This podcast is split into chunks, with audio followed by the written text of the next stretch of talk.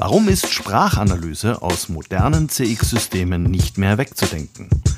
Wie nutzen Unternehmen diese technischen Systeme für die Verbesserung der Customer Experience denn konkret? Und warum hat Ralf Mühlenhöfer nicht Informatik studiert? Willkommen bei einer neuen Ausgabe von CX Talks.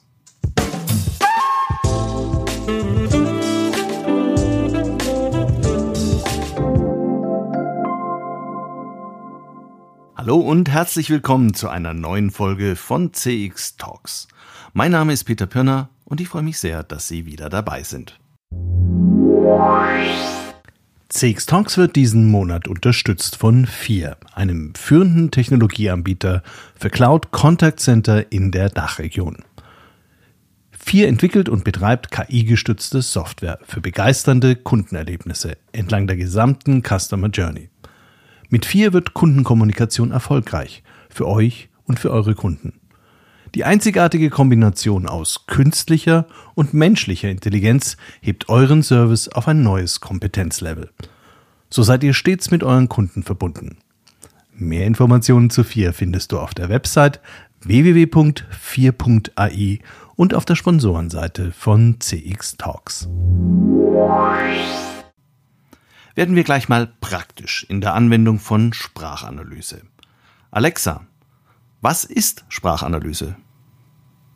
Laut Wikipedia, Sprachanalyse ist einerseits ein Fachbegriff aus der Sprachwissenschaft, in der der Begriff die inhaltliche und formale Untersuchung eines Textes nach dem Charakter der verwendeten Sprachmittel bezeichnet.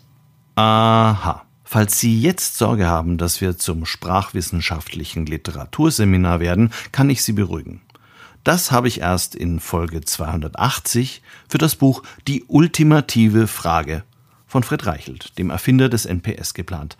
Bis dahin fallen mir selbst noch genügend Fragen ein.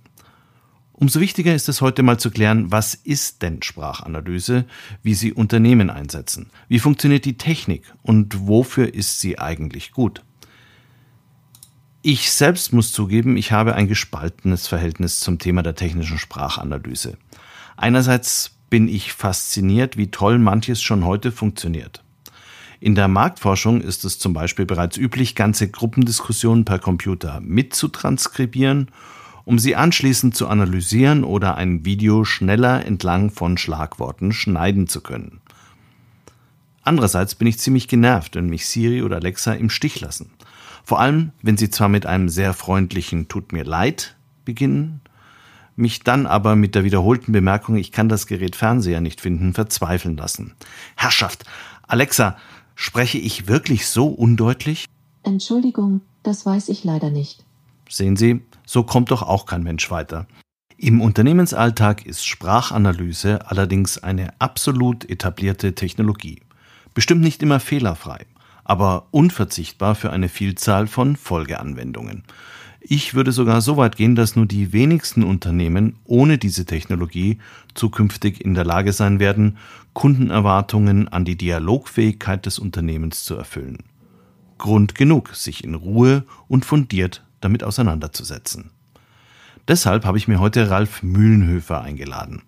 Ralf ist geschäftsführender Gesellschafter bei Voixen, einem kleinen, agilen Beratungsunternehmen, das Text- und Sprachanalyse aus der deutschen Cloud anbietet. Wer Ralf kennt, weiß, dass er trotz seiner mehr als 20 Jahren Erfahrung in diesem Bereich immer noch brennt für das Thema, vieles schon gesehen hat und einen messerscharfen Blick auf das Machbare in der Zukunft hat. Außerdem ist er einfach ein kurzweiliger und mitreißender Gesprächspartner.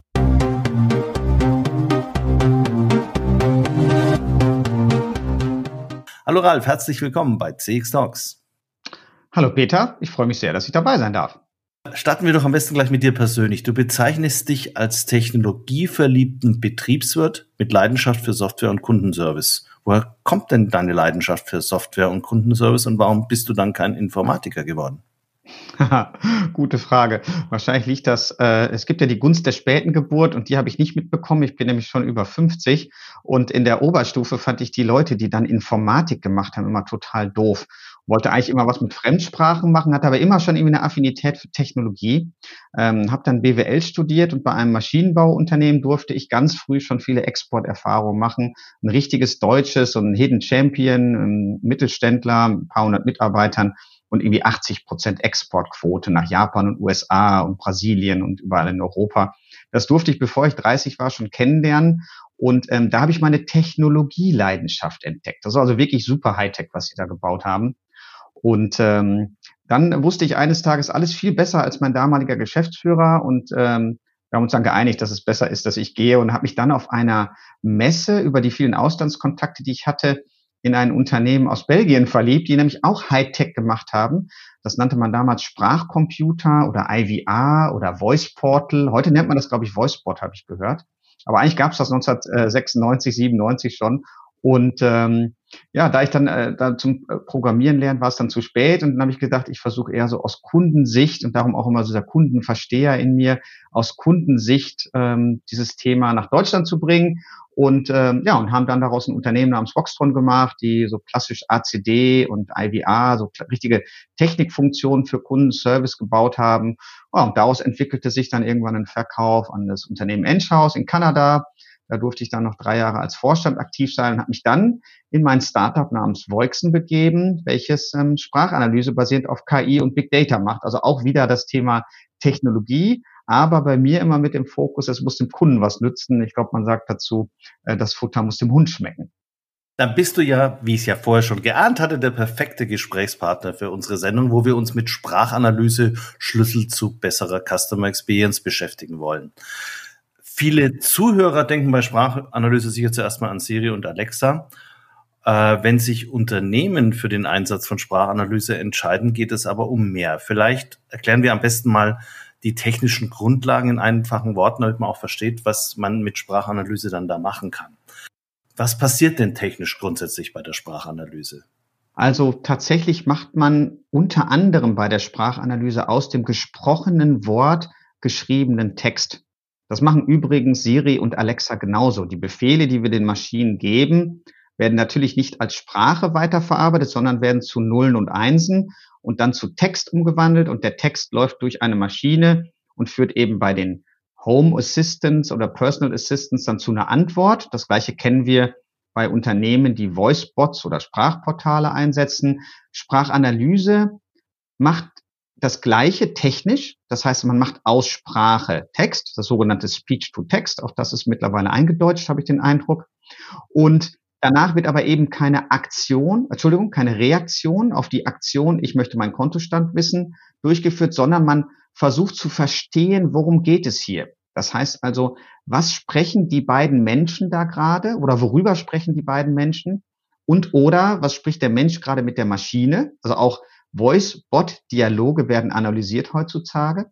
Und man versucht dann Kategorien zu bilden, man versucht ähm, Stärken und Schwächen von Mitarbeitern rauszufinden ähm, und immer mit diesem Fokus auf der Sprache. Ja, das heißt also, was und wie wird dort besprochen, worum geht es und wie können wir mit dem Nutzen der, des Kundenservice zum Beispiel am Ende für eine bessere Customer Experience dabei sorgen. Das heißt also, wie schaffen wir für ein einheitliches Corporate Wording zum Beispiel? Aber die, der erste Schritt ist natürlich mal die Spracherkennung. Und wir beide haben jetzt gerade auch schon mal ein bisschen gekämpft gehabt mit Internet, äh, mit einem Internetinterview. Und das hat man selbstverständlich ja auch bei Anrufen. Also ich stelle ja fest, dass Voice-over-P-Anrufe äh, von der Qualität eigentlich schlechter sind als früher mit dem analogen Telefon in vielen Fällen. Also es gibt schlechte Tonqualität beim Anruf, es gibt eine undeutliche Aussprache, es gibt Dialekte, es gibt auch Menschen, die vielleicht des Deutschen nicht hundertprozentig mächtig sind oder gleich in einer anderen Sprache reden. Wie kriegt man denn das in den Griff, dass man es gleich bei der Analyse richtig erstmal umwandelt in den Text, bevor ich es kategorisiere. Was hat sich da verändert? Also ähm, alle negativen Faktoren auf die Sprachqualität wirken eins zu eins auch auf das Ergebnis hinten.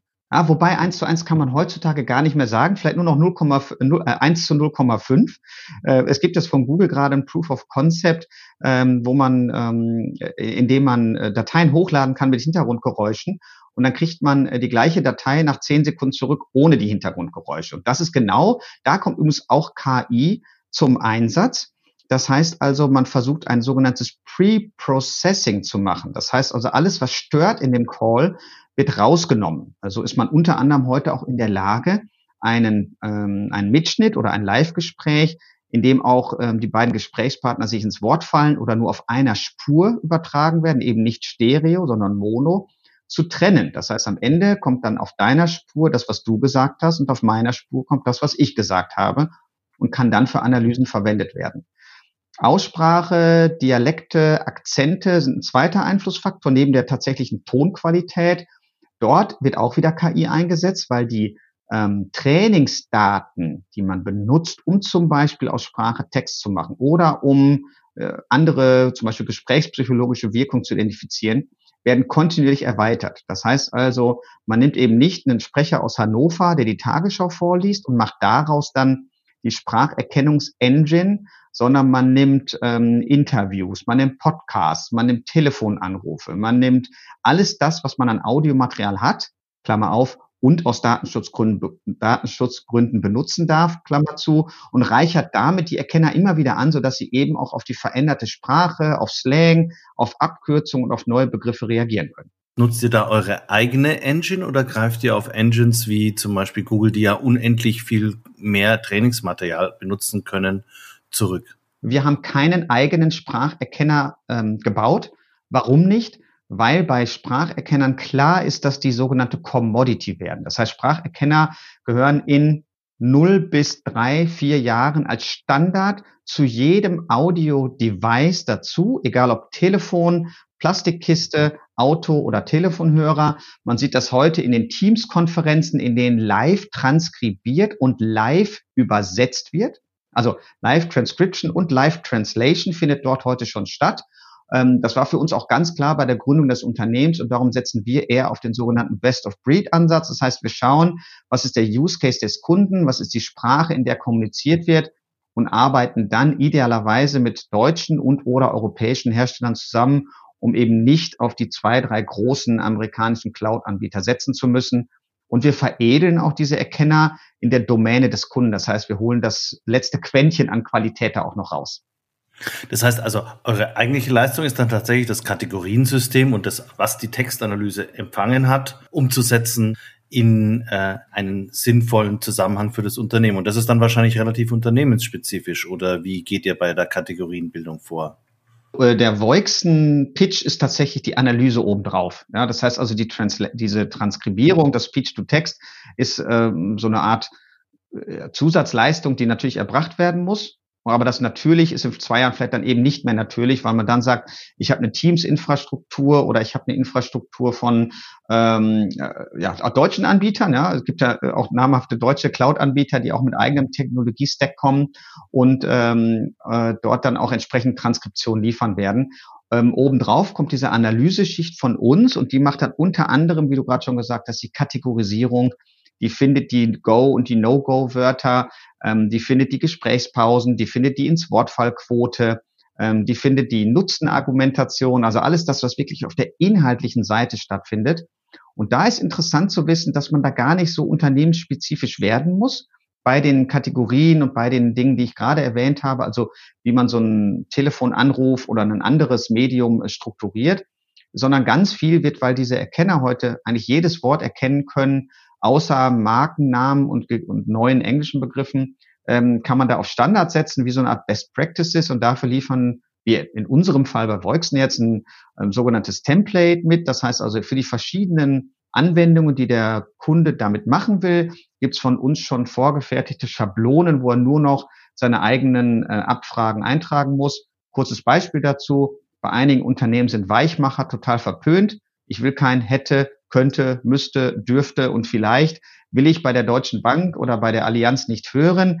Ähm, vielleicht bei dem ähm, Handy, äh, bei der Handymarke, die sich auf äh, 18 bis 25-Jährige spezialisiert, da ist es eben nicht so wichtig, eine formelle Sprache zu haben, da sind andere Dinge wichtig. Und genauso wird es dann unternehmensspezifisch von dem Unternehmen auf der Basis unserer Cloud-Plattform dann nur noch ähm, individuell konfiguriert. Jetzt habe ich noch eine Spezialfrage und zwar Emotionen. Wie kann man denn Emotionen erfassen? Einerseits hört man es ja an der Stimme, das heißt, es ist ja eigentlich schon die Speech Engine, die Recognition Engine. Andererseits merkt man es aber ja vielleicht dann auch an den Worten, wie man Dinge ausdrückt, ob man jetzt emotional gefasst oder doch eher erregt ist. Wie geht ihr mit Emotionen um? ähm, ich lache, ne? damit sofort die Erkennung erkennt, dass ich gerade gute Laune habe. Ich habe es ganz also, ja. ähm, super spannendes Thema. Also äh, Emotion Detection oder ähm, äh, Sentiment Recognition heißt es, glaube ich, in der, in der Fachsprache, in der Psychologie, ist ein super spannendes Thema. Ähm, wir haben beide Verfahren ausprobiert. Das heißt, sowohl das, was auf Text aufsetzt, als auch das, was auf der sogenannten Tonalität aufsetzt und haben dafür verschiedenste äh, Algorithmen, ähm, eigene Verfahren, ähm, Anbieter, die über APIs, also über Software-Schnittstellen, diese Technologie zur Verfügung stellen, ähm, getestet. Momentan im Live-Einsatz haben wir die Auswertung auf der Basis des gesprochenen Wortes und haben damit unglaubliche, und das meine ich auch so, man kann das nicht glauben, Ergebnisse erzielt. Ein konkretes Beispiel, ein kleiner Outbound-Dienstleister, der für einen, für eine Online-Plattform, äh, die bestimmte Produkte verkauft, Outbound Sales, also äh, Vertriebstelefonate gemacht hat, um weitere Kunden zu gewinnen. Und wir sollten aus acht Agenten den besten und den schlechtesten Verkäufer rausfinden. Das hat unsere Maschine gemacht, ohne sich einen einzigen Anruf ähm, anzuhören. Und es war eine 100% Trefferquote. Sonst würde ich das Beispiel hier auch nicht bringen. Ähm, die wir gerne auch dokumentieren, wo wir gerne auch mal ins Fachgespräch gehen, welche sogenannten gesprächspsychologischen Wirkweisen eben einen guten Vertriebler ausmachen. Und da ging es um, um Optimismus, um Zuversicht, um zielführendes Gespräch. Der eine hatte 65 Prozent zielführendere, zielführende Charakteristik in seinen, in seinem Telefonat und der andere 15. Und gerade bei einem Vertriebscall ist natürlich wichtig, dass man auch klar sagt, wo es hingehen soll. Ähm, Aggressivität waren, glaube ich, 30 Prozentpunkte Unterschied, also wirklich ein unglaubliches Ergebnis. Wir haben leider das aus der Stimme, also über diese Tonalität, noch nicht so gute Ergebnisse erzielen können. Darum sind wir damit auch nicht in Produktion.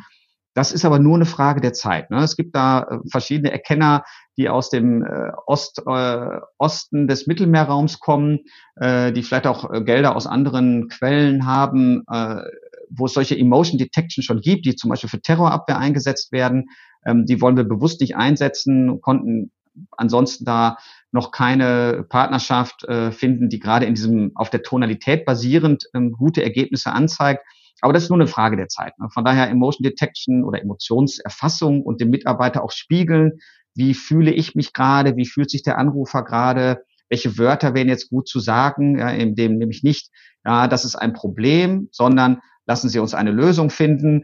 Ähm, solche Tipps werden dann auch in Echtzeit gegeben und das macht natürlich die Qualität dann viel besser und führt natürlich zu einer besseren Customer Experience, wenn ich eben keine Weichmacher höre, eine positive Sprache, ähm, eine gute, zielgeführte Kommunikation, in der am Ende nämlich klar ist, die Abschlussfrage, konnte ich Ihr Anliegen damit ähm, zufriedenstellend beantworten, mit einem Ja beantwortet wird, heißt, bessere Erstlösungsquote, die wiederum zahlt zu 100 Prozent ein auf NPS und andere Kundenzufriedenheitsparameter. Also da versuchen wir wirklich einen Beitrag durch Technologie zu leisten. Du hast jetzt gerade den ersten, das erste Praxisprojekt geschildert, wo du gesagt hast, da wollten wir mal rausfinden, wer die besten Verkäufer sind mhm. in einer Gruppe von Contact Center Mitarbeitern. Was ist denn so ein typisches Praxisprojekt, was ihr habt? Wie, wie, wie kommt ein Kunde zu euch und wie lang dauert es, bis er praktisch mehr oder weniger ein komplettes funktionsfähiges System äh, bei sich am Laufen hat und was macht er dann damit? Mhm. Äh, ich würde erst die, die, die, die zweite Frage oder den zweiten Teil der Frage beantworten. Ähm, in dem Unternehmen Voixen ist es so, dass wir unsere Technologie aus der deutschen Cloud zur Verfügung stellen. Das heißt, wir haben eigenes Blech in einem Rechenzentrum in Frankfurt, sodass also sowohl das ganze Thema DSGVO, Auftragsverarbeitungsvereinbarung, technisch-organisatorische Maßnahmen und so weiter ähm, quasi äh, nur, nur durchgewunken werden. Und da es aus der Cloud kommt, kann theoretisch ein Kunde in wenigen Tagen live gehen. Das passiert typischerweise nicht, weil eben auf der Unternehmensseite natürlich auch erstmal so eine Art Bewusstsein da sein muss, dass ich sowas machen will und dann schaut man sich an, ähm, welcher Partner da der richtige ist. Aber die Software ist da und fertig und wenn ich heute Voice Calls habe oder zum Beispiel unser Gespräch hier habe, dann könnte das in 15 Minuten in der Plattform sein und analysiert werden. Ähm, das heißt also, das einmal so der, auf der Geschwindigkeitsebene. Man braucht eben keine eigene Hardware mehr, man braucht nichts anzutrainieren, es ist, ist äh, fertig, um, um benutzt zu werden. Praxisprojekt ähm, würde ich gerne zwei, äh, wenn, wenn uns die Zeit reicht, äh, kurz erwähnen. Das eine ist ein ganz spannendes Opt-in-Projekt, wo es also um die Einwilligung zur Werbung am Telefon ähm, geht. Wir wissen, dass in den vergangenen Jahren da rechtlich viel geändert hat, weil der ein oder andere Anbieter eben vielleicht nicht immer ganz sauber gearbeitet hat. Das heißt, hat ein Kunde hier ein valides Opt-in abgegeben. Wir haben mittlerweile richterliche Beschlüsse, die sagen, dass Opt-ins für Werbung nach zwei Jahren automatisch ablaufen. Das heißt also, der Kunde hat quasi eine Art von automatischer Vertragsbeendigung nach 24 Monaten. Und wir haben hier tatsächlich mit KI ein Projekt gemacht, bei dem wir die Maschine angelernt haben mit sogenannten Samples, also mit Beispielen, gültiges Opt-in und nicht gültiges Opt-in und konnten am Ende, glaube ich, mit 97 Prozent Sicherheit sagen, ob der Call ein gültiges Opt-in beinhaltete oder eben nicht. Das heißt, fehlte vielleicht ein Produkt, fehlte die Adresse, fehlte das Wort, ähm, fehlte das Wort Werbeeinwilligung, äh, fehlte das Wort, äh, fehlte der Anbietername. Also wie gesagt, da gab es eine, eine Liste von Punkten, die zu einem gültigen Opt-in dazugehören. Und das fand ich ein sehr, sehr spannendes Projekt. Ähm, ansonsten ein, ein zweiter typischer Anwendungsfall ist das ganze Thema rund um Training, Coaching und Mitarbeiterentwicklung. Das heißt also, wir wissen alle, wie hoch die Fluktuation ist bei Auftraggebern, in Inhouse-Callcentern vielleicht nicht ganz so hoch. Wir wissen, dass äh, bei den Dienstleistern die Fluktuation deutlich höher ist. Und wir wissen, dass der Mensch da eine sehr endliche Ressource ist. das heißt also, ich glaube, das haben alle mittlerweile erkannt, dass das Thema Mitarbeiterentwicklung und auch gerade die Einarbeitungszeit ganz wichtige äh, Faktoren sind, die jede Personalabteilung heute auf dem Schirm hat, so dass also ähm, diese ganzen unterstützenden Maßnahmen im Qualitätsmanagement, Coachings vorbereiten, keine Stichproben mehr machen, sondern aus großen Datenmengen die wichtigen Informationen rausziehen, äh, dem Coach ermöglichen, sich 15 Minuten auf ein Coaching vorzubereiten und nicht wie früher eine Stunde. Das sind also echte Zahlen, diese 75 Prozent Zeiteinsparung weil er sich eben äh, noch die Calls der letzten Woche anhören musste. Er hört sich zehn an und der elfte wäre eigentlich der interessante gewesen, aber da hat er keine Zeit mehr gehabt, den zu hören. Heute ist es so, dass die Maschine eine Vorschläge, eine Liste vorschlägt und sagt, das sind die relevanten Calls von den Mitarbeitern, die er dann nach bestimmten Kriterien ähm, durchsuchen, filtern und automatisch auswerten kann. Wenn du jetzt auf deine Kunden und auch potenzielle Kunden in Deutschland schaust, wie viele haben denn Sprachanalyse schon ganz selbstverständlich in dem Zustand, wie das heute möglich ist, bei sich im Unternehmen integriert? Was schätzt du, wie viel Prozent? Ja, wir haben dazu auch äh, zwei Umfragen gemacht, die machen wir jetzt jährlich. Die heißt, glaube ich, Contact, ich glaube, die heißt Contact Center Trendstudie. Machen wir gemeinsam mit einer Beratung und mit einem Integrationspartner. Und ähm, ich glaube, wir haben im vorletzten Jahr drei Prozent und in diesem Jahr fünf Prozent gehabt. Beides ist so erschreckend gering, dass, gering, dass man es fast nicht äh, sagen möchte. In Amerika zum Vergleich nutzen über 50 Prozent der Customer Service Abteilung mit mehr als 100 Mitarbeitern Speech Analytics, Sprachanalyse, um mehr zu verkaufen, besseren Kundenservice zu bringen, Eskalationen zu vermeiden und, und, und. Also der, wir sind da weit, weit hinterher und es ist ehrlich gesagt traurig. Wie wird die Situation in fünf Jahren sein? Glaubst du, dass wir jetzt enorm beschleunigen, weil wir ja auch ganz viel äh, mit dezentralen Arbeiten jetzt durch die Corona-Krise auch gelernt haben, dass also solche technischen äh, Systeme sehr viel schneller adaptiert werden in den Unternehmen. Glaubst du, dass es in fünf Jahren eine völlig andere Situation sein wird oder bist du da eher pessimistisch? Nee, da bin ich ausnahmsweise mal nicht pessimistisch. Die wird dramatisch anders sein.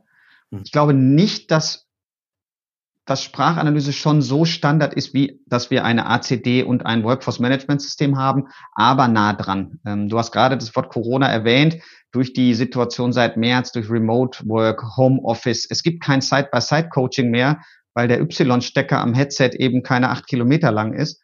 Äh, da hat sich so viel getan und der, der Drang zu Innovationen oder na, zu Innovation ist vielleicht das falsche Wort. Der Drang, Dinge anders machen zu müssen oder die, die Notwendigkeit, die ist jetzt da. Und darum gibt es wirklich auch einen, einen Run auf diese Themen, also sowohl natürlich am, am Anfang März die ganzen ähm, äh, ja, ACD-Cloud-Anbieter, die in Deutschland ähm, da sind, die äh, da den, den ersten Run hatten, weil Mitarbeiter ins Homeoffice mussten. Und dann kam nachgelagert eben das Thema Qualität, Coaching, Monitoring und auch diese Aufmerksamkeit, die wir unseren Mitarbeitern entgegenbringen, indem wir uns nämlich mit ihnen beschäftigen und uns mal äh, zusammen telefonieren und über den gestrigen Tag sprechen und ein paar Calls dazu anhören. Die ist so wichtig, gerade in diesen Zeiten, wo Mitarbeiterinnen und Mitarbeiter zu Hause sind. Von daher ganz klar, in fünf Jahren wird die Situation dramatisch anders sein. Wir sehen heute schon große Ausschreibungen von Auftraggebern an die Dienstleister, wo Sprachanalyse ein Muss ist, um eben mehr Objektivität und Transparenz in den Kundenservice zu bekommen, äh, Compliance einzuhalten und so weiter. Also ganz klar, da wird sich dramatisch was geändert haben bis dahin. Jetzt sind wir fast durch, aber eine Frage kann ich mir nicht verkneifen, weil du ja so technologiebegeistert bist. wenn, du, wenn du dir jetzt vor Augen hättest, in den nächsten drei Jahren, was kommt, oder drei oder fünf Jahren, egal, aber relativ nahe, gibt es irgendwelche technologischen Entwicklungen, wo du dich so richtig drauf freust? Ja, äh, ich glaube, Bill Gates hat dazu gesagt, man überschätzt das, was in fünf Jahren passiert und man unterschätzt das, was in zehn Jahren passiert. Äh, ich will mich trotzdem an die äh, Vorhersage wagen, auch wenn sie die Zukunft betrifft. Ähm, was gibt es in den nächsten drei bis fünf Jahren? Ähm, also im Bereich Customer Interaction, also wie interagieren Kunden mit Unternehmen, werden wir einen, einen nahtlosen Übergang zwischen Mensch und Maschine erleben. Ja, das heißt für mich so äh, Human in the Loop und Machine in the Loop. Das heißt also, du rufst irgendwo an, egal über welches Gerät, ja, es kann Telefon sein oder dein Auto oder deine äh, deine Siri und Alexa und ähm, wirst natürlich von der Maschine begrüßt, die weiß schon, wer du bist, die guckt in der CRM-Akte nach, wann du den letzten Kontakt hattest, die weiß vielleicht, dass du vorgestern eine Lieferankündigung hattest und damit die Wahrscheinlichkeit, dass du mit den Logistikern sprechen willst, hoch ist. Äh, und die Maschine übergibt nahtlos zu einem Menschen. Und wenn der Mensch nicht weiter weiß, dann hilft die Maschine dem Menschen am Arbeitsplatz oder übernimmt. Ja, wenn zum Beispiel der Kunde, der Kundenberater sagt, ja, äh, tut mir leid, Überweisung über 10.000 Euro, da müsste ich Sie nochmal in die Legitimation schicken. Der Bot hört die Legitimation, übernimmt den Call, macht im, im quasi Dunkelverarbeitung mit dem Kunden über Sprache, natürlich über Sprache, die Authentifikation und danach wird entweder die, die Überweisung vollautomatisch gemacht oder weil es ins Ausland geht, wo es kein, keine Ahnung, äh, bestimmte Situationen erfordern, dass der Mensch nochmal dazugeht, geht er mit dazu, sogar in der Dreierkonferenz. Also das werden wir erleben in den nächsten Jahren und da wird auch heute schon dran gearbeitet. Auch in unserer Unternehmensgruppe gehören ja noch drei andere Unternehmen dazu. Da arbeiten wir auch an solchen Themen. Das zweite habe ich gerade schon so ein bisschen mit erwähnt, oder den zweiten und den dritten Punkt, ich würde gerne drei sagen. Ähm, das zweite heißt Prediction. Das heißt, wir werden als Unternehmen schneller als Echtzeit sein. Ja, Echtzeit ist ja langweilig. Wir müssen schneller als Echtzeit sein, damit wir eben wissen, dass der Kunde übermorgen ein Serviceproblem haben wird. Das wird bei einigen Dingen auch tatsächlich passieren. Da geht es über Sensortechnik, IoT, äh, Industrie 4.0 und 5G, wären jetzt so die Buzzwords, die man dazu braucht, um so eine Infrastruktur zu bauen, in der eben das Gerät dem anderen Gerät schon mal sagt, übrigens, ähm, irgendwie ist bei mir, äh, ist es zu laut, zu warm oder irgendwas ist kaputt. Und drittens, ähm, wenn ich drei Vorhersagen machen möchte, dann ist das ein Begriff, der im Moment noch total technisch geprägt ist, äh, ein bisschen nerdig, der heißt Zero UI. Das heißt, es gibt keine Benutzerschnittstelle, also wir kennen das Wort ja GUI, wie Graphical User Interface oder TUI heißt Telefon User Interface. Ähm, Zero UI heißt, es gibt keine UI mehr, Wobei das natürlich nicht stimmt. Es gibt immer noch eine UI, aber ich als Mensch nehme die nicht mehr wahr. Das heißt, wird alles intuitiv durch Gesten, durch Sprechen und vielleicht in 15 bis 20 Jahren durch Denken werde ich bestimmte Dinge tun können, werde interagieren können, eben ohne, dass ich in einer verkrampften Haltung vor einer Tastatur sitze und der Maschine äh, eintippen muss, was ich von ihr will. Also das wären meine drei Sachen. Einmal dieser nahtlose Übergang, Human in the Loop, Machine in the Loop das zweite wäre Prediction, schneller als Echtzeit zu sein. Das dritte wäre der Wegfall der klassischen Benutzerschnittstellen Zero UI. Ganz herzlichen Dank. Das war jetzt super spannend. Leider ist die Zeit schon um. Äh, ich freue mich sehr, dass du uns das alles so mit so einfachen Worten auch erklären konntest. Nochmal ganz, ganz herzlichen Dank, Ralf. Vielen Dank. Hat mir sehr viel Spaß gemacht.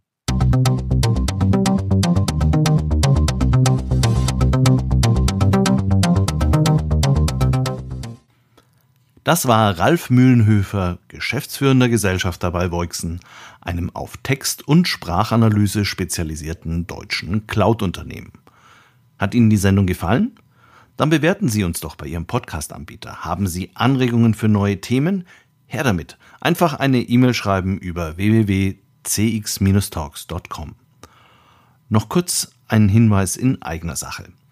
Da die Produktion einer ganzen Podcast-Folge wie dieser sehr aufwendig ist, wenn man nicht über eine Redaktion oder eine Agentur verfügt, die einem die Arbeit abnimmt, sondern wirklich alles selber macht, gibt es CX Talks in der gewohnten Qualität nur alle zwei Wochen.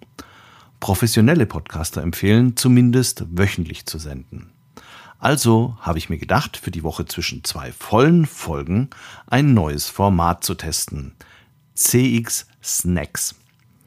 Die Idee ist, in einer sehr kurzen Folge, drei bis maximal fünf Minuten, einen oder zwei zentrale Begriffe aus dem Customer Experience Management zu erklären.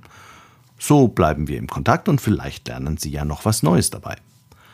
Was halten Sie von dieser Idee? Schreiben Sie mir. Schicken Sie mir Begriffe, die Sie gehört haben und gerne mal in einfachen Worten praxisnah erklärt haben wollen. Mache ich gerne. Und damit Sie nichts verpassen, abonnieren Sie uns auf Spotify, Apple Podcast oder Amazon Music. Mal schauen, ob ich die erste CX Snack Folge schon in einer Woche fertig habe.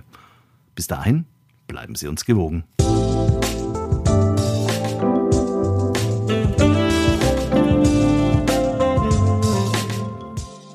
Das war CX Talks, der deutschsprachige Podcast für Customer Experience Management.